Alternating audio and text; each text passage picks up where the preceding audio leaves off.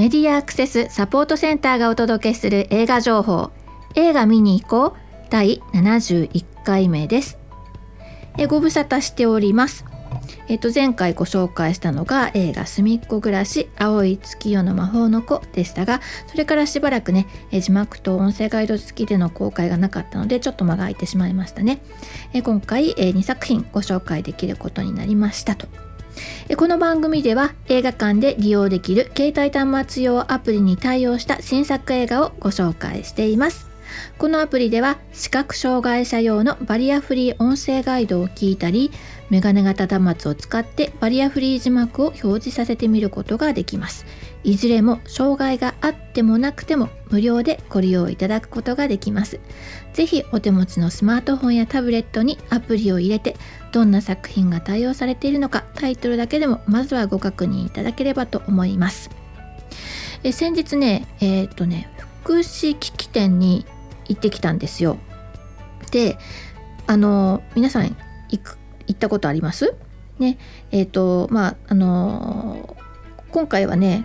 まあコロナの影響もあって出店者も少なかったし、えー、参加ねご来場のお客様もね少なかったとはいうもののですね、まああの私たちはですね、えー、まあ数年ずっとここのところはブースは作ってるんですが、去年はねえっとリアルの会, 会場ではね、えー、実施されなかったので、まあ、ちょっといちねん空いて久しぶりの、まあ、出展となったわけです。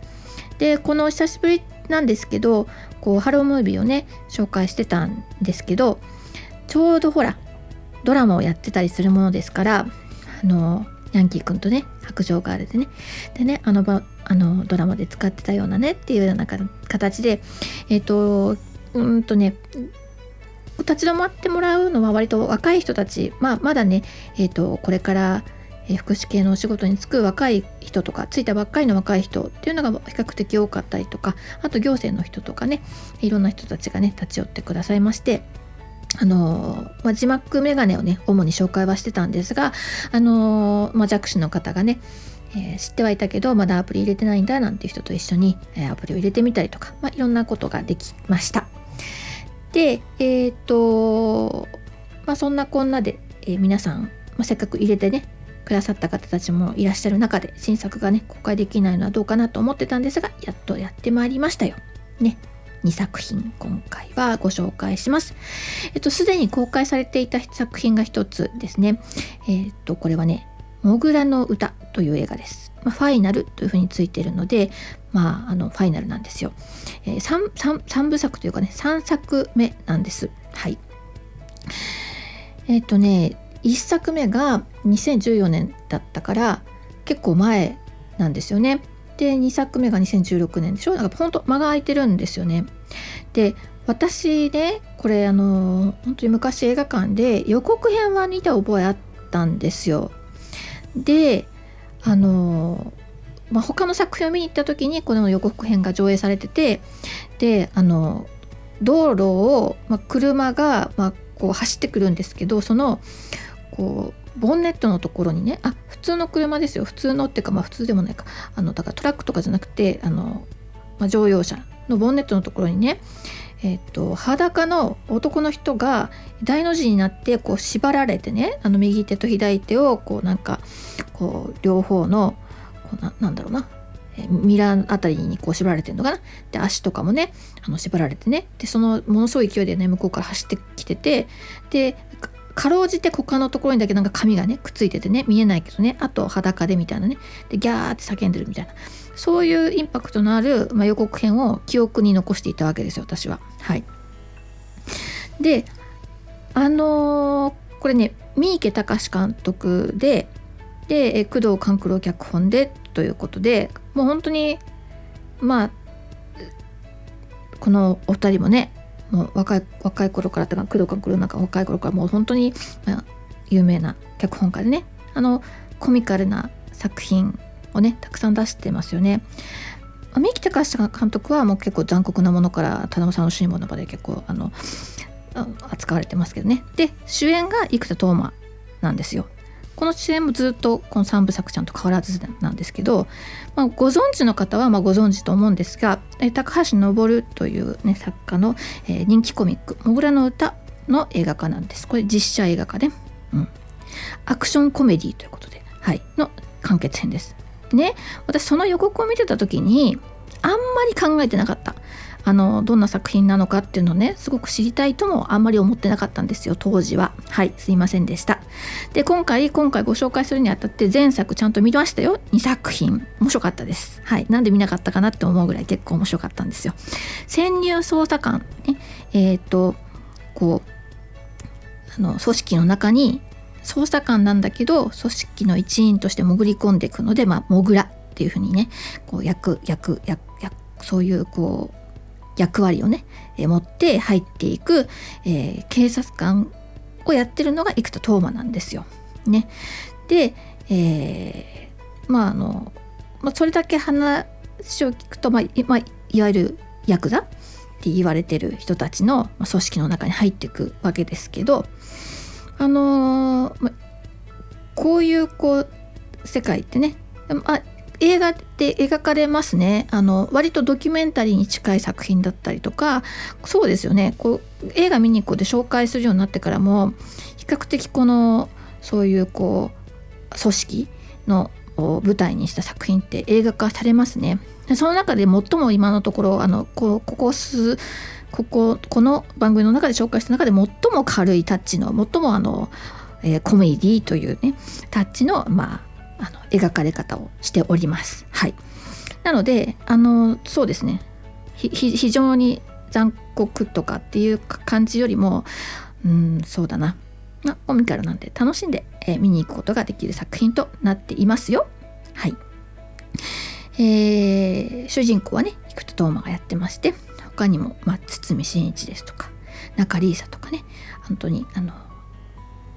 遠藤圭一、うん、こういったね。えー、シリーズでおなじみのメンバーなんですね。こういう人たちも 出, 出ますし、あといっさくひんめに出てた、えー、岡村隆史とかね、あとはにさくひんめに出てた七尾なども登場してね、まあ、豪華なあの楽しい作品となっていますということでね。でやっと音声ガイドと字幕付きで、えー、じゅうにがつみっか金曜日から公開ということになっております、うん、映画館行ってみてください。えー、それからもう一作品は彼女が好きなものはというタイトルです。でこれは、えー、にせんにじゅういちねんじゅうにがつみっか金曜日に公開なんですけど、あのねこれは小説恋愛小説のあ青春恋愛小説の映画化なんですけど、小説の投稿サイトで書く読むっていうのがあるんですね。これあのこう自分でとと、まあ、投稿まあ、いわゆるプロになる前、まあ、プロと呼ばれない人でもねあのこう投稿してみんなに読んでもらってっていうことのできるサイトなんですけど、でそこで朝原直人さんという方が書いたものが小説として角川から出版され、そして実はね、えっと、ちょっと前ですね エヌエイチケー でねドラマ化もされていた腐女子うっかりゲイに告るというねタイトルでドラマ化もされてたんですが、原作、前原作のタイトルは彼女が好きなものはホモであって僕でないというそういうタイトルなんですよ、ね、でそれが今回映画になったものは時のタイトルは彼女が好きなものはで止まってるんですけどね、うん、面白いですよね。あのエヌエイチケー の夜のドラマだった時のこの腐女子うっかりゲイに告るというねこのタイトル結構インパクトあるなと思ってて、であのこれ映画紹介の前にねあのちょっと前まあだからちょっと前に私これ見てたん見てたんですよね。でこのタイトルからこうイメージしたのはもうちょっともうちょっとっていうか、まあ、コミカルな作品かなっていうふうに思ってたんですけど、えー、結構な、えー、人間ドラマでした。はい。えっと高校生の女の子と男の子がね、えー、なんだろうな、うん、いわゆるこうアイデンティティというか、まあ、自分の大事にしているものとか自分のこう、こう大切にしているものとこう社会との折り合いみたいなのね、えー、どういうふうにつけるのかつけないのかどういうふうにこうこれから大人になっていくのかっていうようなところを、えー、書いていて、わこんな深いとこまで行くんだっていうのが私のその夜ドラの時のねイメージだったんですが、はい、これが改めて全く違う監督で、えー、映画化されて今回公開となりましてじゅうにがつのみっか金曜日ということです。えー、これも楽しみだと思います。えー、若い役者さんたちがね、えー、出てるんですよ。でね、えー、山田杏奈と神尾楓珠、楓珠ってね木偏に風って書くねあの男性なんですけど、楓珠っていうあの俳優さんと、えー、山田杏奈という女優さんなんですが、このふたりの名前見た時私はあこのふたりはって思ったんですけど、あの樹海村っていうねあの、えー、ホラーをねにがつに公開されたホラー、この時に出てたふたりなんですよ。うん、山田杏奈はあの本当に今はたちかなの女優なんですけど、目力の強い感じの人ですね。この樹海村の時は、まあ、役柄としてそうなのかなと思ったんですね。ちょっと空気感の不思議な、えー、そんなにこう笑顔が多いみたいな感じの子ではなくて、あの不思議な空気感のこう役柄として出てたんですね。で今回改めて、えー、彼女のことを見てたんですけど、あの見てたっていうのはあの、ままあ、宣伝だけではなくてね、そのネット検索でね写真とか見てたんですけど、あのねやっぱり目力の強い女優さんでした。目力が強いっていうとなんだだからね、そんな笑わない笑顔で笑顔でみんながなんかこうあら可愛いっていう感じではなくて、あの綺麗な女優さんなんですけど、でもだからといってなんだろうなこうなんだろうなまあうんツンとした感じではないんです。うん本当にこう思春期の女の子がこう、うーん、なんか痛々しい感じのね、まあ、そんな空気さえ持ってるような、もう二十歳とはいうもののね、今回のあの高校生の役がすごくヒットするんじゃないかなっていうようなそういう女優さんですし、であの神尾楓珠という方もね、えー、なんだろうな。まあ、男男しくない感じ、まあ、これは映画のせいで出てる雰囲気ではあると思うんですけど、最最近テレあの出てくるあの若い俳優さんたちって割とこう中性的というかねなんか多いなっていうふうになんか私思ってるんですけど、まあ、そんな感じの、あの空気感のお二人が今度、えー、主演で公開されます。これあの先行上映とかもあってツイッターとかあとは、まあ、あのもういろんな口コミとか、うん、本当いい評価がついているのでね、あのもうすでにほら小説が好かれてて、えー、ドラマもみんなに知られててってなって、今度改めて映画ってなると結構ハードル高いと思うんですよね。どうくんのかなってみんなね思ってると思うんですけど、そんな中でねいい評価を得てるのできっと素敵な作品になったんじゃないかなって思って、まあ、私もなんか機会があれば見に行きたいなと思ってるんですが、これは、えーと、女の子はあの ビーエル あのボーイズラブの、えー、漫画好きの女の子なんですよ。でその女の子が、えー、クラスメートの男の子がと、まあ、あの本屋さんで、まあ、ばったり、えー、こう買ってるところをね見られてしまうとか、まあ、男の子は見てしまうんですね。でその男の子は、えーあのー、その女の子から口止めされるわけですね。こんな買ってるとこ 見, 見たとか言わないでねみたいな、まあ、そんなことで接点ができて、そのふたりがいずれやがて、えー、あのなんだろうな、まあ、グ, グ, グループ交際を経てみたいな感じでなんとなくこう付き合っていくっていうね、そういうこう経過があるんですけど、はい、でそういう中で、まあ、男の子がいろいろ葛藤したりとかで、女の子もそれを、えー、彼をと向き合いながらいろんな葛藤を抱えていくっていうね、非常にこうな、まあ、青春ラブストーリーという感じになって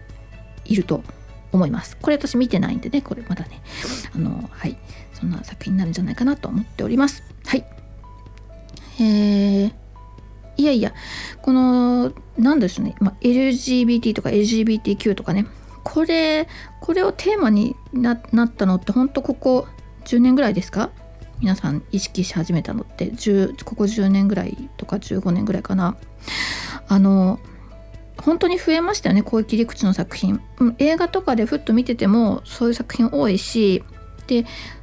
あ、そうそう、これね、格読むって映画小説投稿サイトの中でね、初めての実写化だそうです。あの格読むとかそういうのってね、アニメ化が多かった中でね、えー、初めての実写化された作品ってことでもあるんですけど、まあ、あのとにかくその み, みんなが発信していく作品のテーマとしてね、あのこういうこう性自認という言葉ですかね、あの自分の性をどういうふうに考えるか、男性とか女性っていうね、簡単なこう切り口ではなくて、まあ、いろんなこう自分いろんなこう感覚を持って、えー、い, いるっていうところにこう視点を当てるのは、あの本当ここ最近ですよね。だからあのうんごじゅう代ろくじゅう代ななじゅう代の人たちが思うその女性でもな男性でもあのいわゆるこうみんながこうこう女性とはこう男性とはこうっていう風にこう 決, ま決めてきたもの、そういうもの以外のたくさんの多様なものを、まあ、今の、まあ、じゅう代にじゅう代の人たちはまず あ, あって当然っていうところからスタートしてるのかなって思って、まだそこがうまく社会と調整が取れてないことは知っているけれど、なんかそんなものは存在しないかのようにこうなってた社会とは違う時代を生きてるんだよな、なんてことをね、えー、まあたくさんこう発信されてくるね、いろんなドラマとか映画とか小説とか漫画とか、そういうものを、これは日本国内だけじゃないですよね、外国から発信されてくる作品とか、そういうのを見ながらもね思ったりしています。えー、私たちが今当たり前と思ってたりとか、えー、今、えーまあ、変えられないって思ってるものでもね、どんどん変わっていくんだろうな、なんてことをね、こう一つのテーマを見ながらも思ったりしています。今回の作品はにさく品なんですけど、えーと、モグラの歌ファイナル、こちらはハロームービーで公開、ねえー、つきます。で、彼女が好きなものは、まあ、ユーディー キャストなのでね、えー、ふたつのアプリであってちょっと混乱するかと思うんですけど、お気をつけください。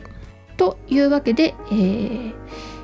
いつもながらのマスクからのお知らせで番組を終わりにしたいと思います。アルファベットで エム エー エス シー マスク映画で検索するとホームページにたどり着くことができますよ。またサイトのトップページにある映画映像のバリアフリー化を学ぼうからは、バリアフリー字幕や音声ガイドのオンライン講座に参加できます。そしてこの番組では映画見てきたよはもちろん、これ期待してますなどぜひ教えてくださいね。各地での活動の告知などお寄せいただきましたら紹介していきたいと思っておりますので、よろしくお願いします、ね、各地でいろんな活動ちょっとずつ始まってるなっていう気配感じておりますので、皆さんぜひ、えー、教えてください。以上、メディアアクセスサポートセンターから徳江さやかがお伝えしました。ではまた来週。